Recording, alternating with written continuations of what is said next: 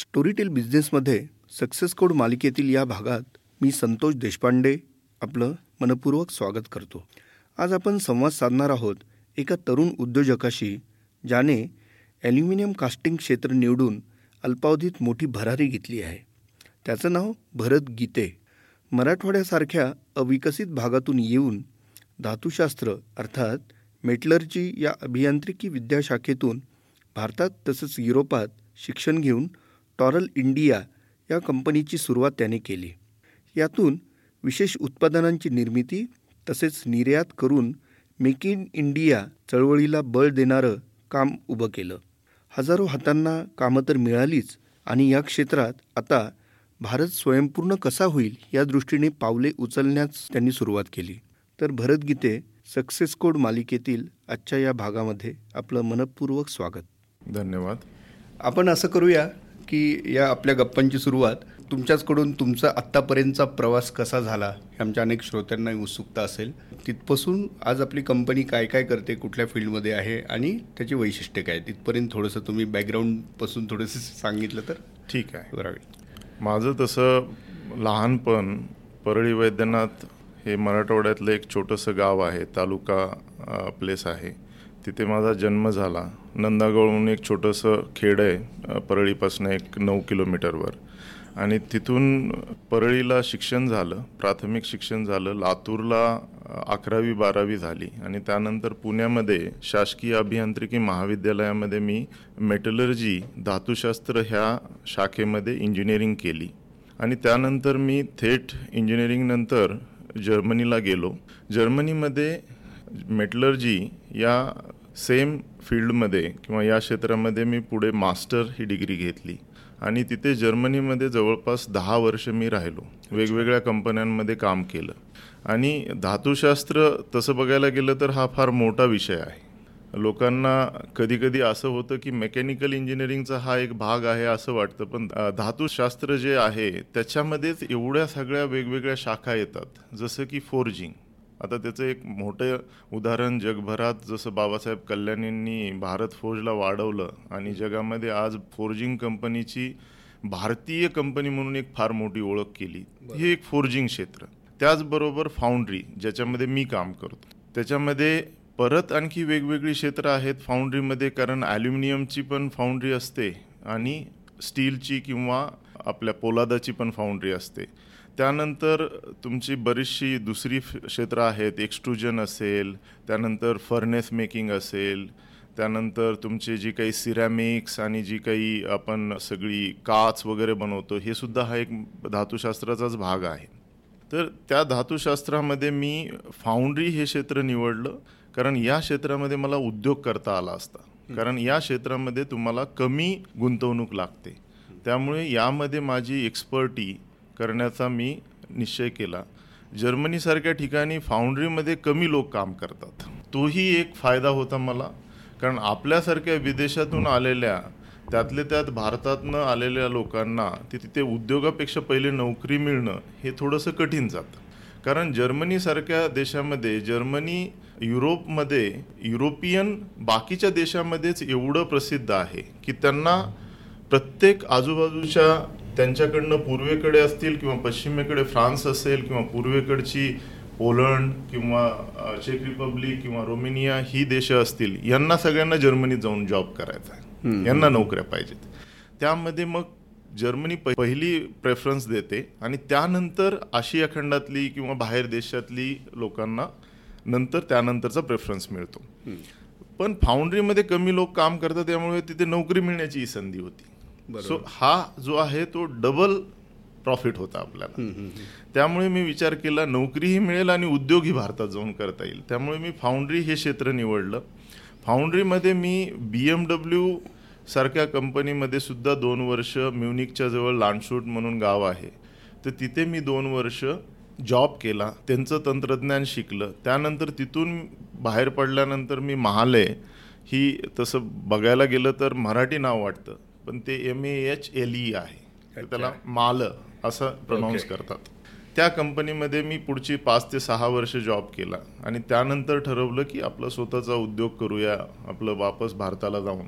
आणि तिथून पुढे हा उद्योगाचा प्रवास सुरू झाला. अच्छा. म्हणजे जर्मनीमध्ये आपण कधी गेलेला? दोन हजार पाच. अच्छा. दोन हजार पाच ते दोन हजार चौदा पर्यंत मी जर्मनीमध्ये होतो. ओके. तिथं काम करण्याचा अनुभव कसा होता?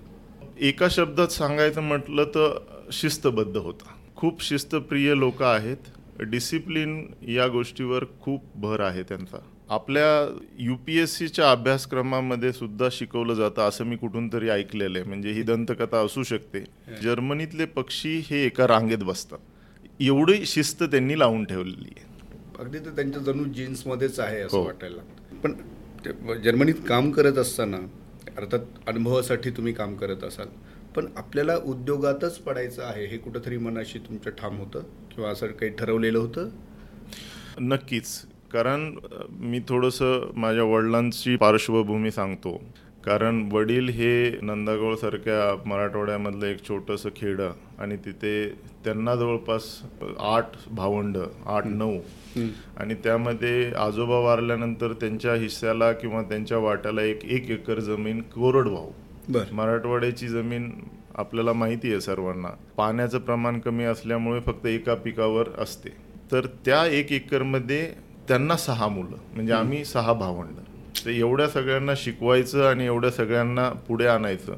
म्हणजे ही एक फार मोठी कसरत होती त्यांच्यासाठी. तर त्यांचा प्रवास मी सुद्धा जर्मनीमध्ये जेव्हा त्यांना एक महिन्यासाठी घेऊन गेलो तेव्हा मला लक्षात आलं की त्यांचा प्रवास किती कठीण होता. तिथून त्या छोट्याशा गावातनं त्यांनी सुरुवातीला एक छोटंसं किराणा दुकान टाकलं. त्यानंतर शिंपी व्यवसाय सुरू केला टेलरिंग वगैरे सुरू केली. त्यानंतर गावाकडे काही जास्त पैसे मिळत नाहीत त्यामुळे परळी तालुका प्लेसला येऊन तिथे एक चहाचं छोटंसं चहा आणि नाश्त्याचं दुकान टाकलं. तिथून त्यांची ओळख झाली काही शासकीय अधिकाऱ्यांशी. आणि त्यांना शासकीय अधिकाऱ्यांना चहा वगैरे पित असताना एक महिना दोन महिन्याची घसट झाल्यानंतर त्यांना एक लक्षात आलं की हे माझे वडील केशवराव हे चांगले व्यक्ती आहेत. त्यांनी त्यांना सांगितलं की तुम्ही उद्योगात चांगल्या उद्योगात या. आम्ही तुम्हाला मदत करतो तुम्ही कंत्राटी सुरू करा. म्हणजे त्यांनी कॉन्ट्रॅक्टरशिप सुरू केली आणि शासकीय कंत्राट घेण्याचं काम त्यांनी सुरू केलं आणि तिथून पुढे हा जो उद्योग आहे तो त्यांचा सुरू झाला. आणि तिथून पुढे त्यांना चार चांगली पैसे मिळायला लागली आणि त्यामध्ये आम्ही सहा भावंड चांगलं शिकू शकलो. त्यामुळे एका म्हणजे बाजूनी परळीत येण्याचा त्यांचा तो निर्णय आहे. तो तुमच्या पिढीला घडून गेला असं म्हणाल तर हो एकदम बरोबर. एका शब्दात सांगायचं म्हटलं तर त्यांच्यापासून आलेली ही एक आम्हाला जीन्समध्ये आलेली उपलब्धी आहे. आणि त्यांनी जसं खेड्यातनं परळीचा प्रवास केला तसं मी परळी लातूर पुणे आणि जर्मनीचा प्रवास करून परत भारतात आलो. वा. भारतातच यावं असं वाटलं तुम्हाला? ते पण आहे की पहिल्यापासून एक होतं की जर आपण माझी दोन हजार पाचची जरी आर्टिकल पाहिली जाताना काही पेपरवाल्यांनी आणि काही वर्तमानपत्रांनी मुलाखत घेतली होती. लोकमत वगैरे जी आपल्या मराठवाड्यामध्ये चांगली फेमस आहेत. तर त्यामध्ये मी सांगितलं होतं की बाहेर देशातल्या तंत्रज्ञानाचा उपयोग भारतासाठी करेल. बाहेर जाऊन शिकून येईल आणि भारतामध्ये काहीतरी नवीन टेक्नॉलॉजी आणेल. आणि मला आज आनंद होतो की आज जी आपण इथे टेक्नॉलॉजी आणलेली आहे फाउंड्री त्यातले त्यात सँड फाउंड्री आणि आपण इथे जवळपास एक हजार किलोपर्यंतची मोठी पार्ट करू शकतो जी भारतामध्ये पूर्वी होत नव्हती. ही सगळी पार्ट ही सगळी जी काही कॉम्पोनंट्स आहेत ही बाहेर देशातनं आयात केली जायची. आणि ह्या आपण इम्पोर्टला आज इम्पोर्ट सबस्टिट्यूट भारतामध्ये देतोय. किंबहुना तिथे न थांबता आपण तो इम्पोर्ट सबस्टिट्यूट देतानाच एक्सपोर्टला सुद्धा आपल्याला वाव मिळतोय. बरोबर. त्यामुळे ही टेक्नॉलॉजी भारतात आणण्याची एक जिद्द होती ती पूर्ण करू शकलो याच्यामध्ये समाधान वाटतं. उद्योग आकारच कसा आला? हा उद्योग आता जसं मी पूर्वी सांगितलं की फाउंड्री हे क्षेत्र ह्याच्यामुळेच निवडलं कारण की याच्यामध्ये काहीतरी आपण गुंतवणूक करू शकतो आणि आपण काहीतरी एक वेगळं टेक्नॉलॉजी भारतात घेऊन जाऊ शकतो. हे माझ्या लक्षात आलं आणि इथे आज तुम्ही बघितलं तर आता पूर्णपणे जग हे एक छोटंसं खेडं होत चाललंय. पूर्वी भारतामध्येही अशा एवढ्या मोठ्या कॉम्पोनंटची गरज नव्हती. त्याचं कारण हे आहे की पूर्वी आपल्याकडे सबस्टेशन जर आपण पाहिली ती ए आय एसच होती. म्हणजे एअर इन्सुलेटिंग स्विच गेअर त्यामध्ये कोणी विचार करत नव्हतं की किती जागा लागते. गावाच्या बाहेर मोठी सबस्टेशन असायची. आता अर्बनायझेशन एवढं होतंय की भारतामध्ये दिल्ली मुंबई पुणे चेन्नई अशी मोठी शहरं आहेत जिथे सगळ्यांना राहावं वाटतं. आणि तिथे तुम्हाला मेट्रो मोठी मोठी मॉल एअरपोर्ट हे सगळं पाहिजे. तर आता ही जागा सबस्टेशनला आणि त्या इलेक्ट्रिफिकेशनला मिळणार नाही. त्यामुळे ह्या जी आय एस ही जी नवीन टेक्नॉलॉजी आहे गॅस इन्सुलेटिंग स्विच गेअर त्यामध्ये दहा पट जागा कमी लागते. किंबहुना ते अंडरग्राऊंड म्हणजे तुमच्या तळघरात जाऊन बसू शकतात. आणि एवढ्या कमी जागेमध्ये तुमचे सबस्टेशन तयार होऊ शकतात. त्यामुळे आपण पाहिलं असेल आजकालच्या नवीन शॉपिंग मॉल आणि विमानतळाच्या समोर पूर्वीसारखी सबस्टेशन दिसत नाहीत. बरोबर. त्याचं कारण हेच आहे.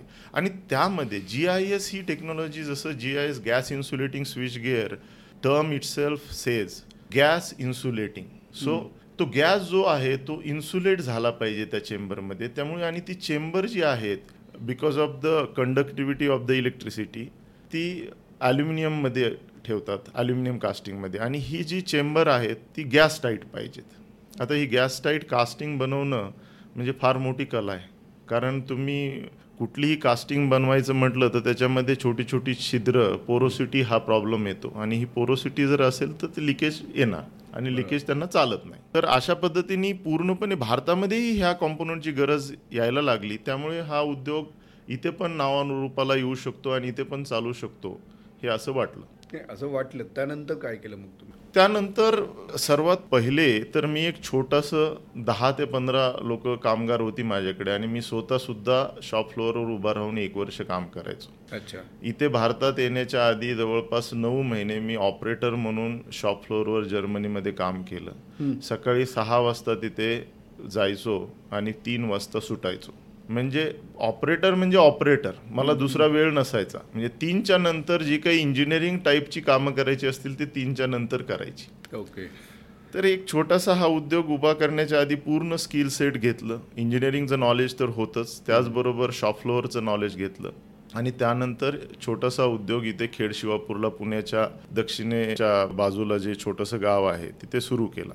आणि त्यामध्ये माझ्या लक्षात आलं की आपल्याला इथे जे काही टेक्नॉलॉजी आहे आणि जे काही तंत्रज्ञान आहे ते आपल्याकडे आहे पण आपल्याला पैसा कमी पडतो. कारण प्रत्येकजण प्रत्येक तुमचा जो नवीन येणारा ग्राहक आहे मल्टीनॅशनल लेवलचा कस्टमर जो आहे तो म्हणतो की तुमच्याकडे लोक कमी आहेत. तुमच्याकडे लॉजिस्टिकवाली लोक नाही आहे तुमच्याकडे एच आर नाही आहे तुम्ही स्वतःच आहेत. तुम्ही उद्या नसाल किंवा आजारी पडलात तर पुढे काय होणार? त्यातनं माझ्या लक्षात आलं की आपल्याला आणखी एक मोठी चांगली जॉईंट व्हेंचर पार्टनरशिप या उद्योगामध्ये पाहिजे. आणि त्यामध्ये आलुटेक टोनी म्हणून एक जर्मन कंपनी आहे. ती पोलंडमध्ये पण सध्या.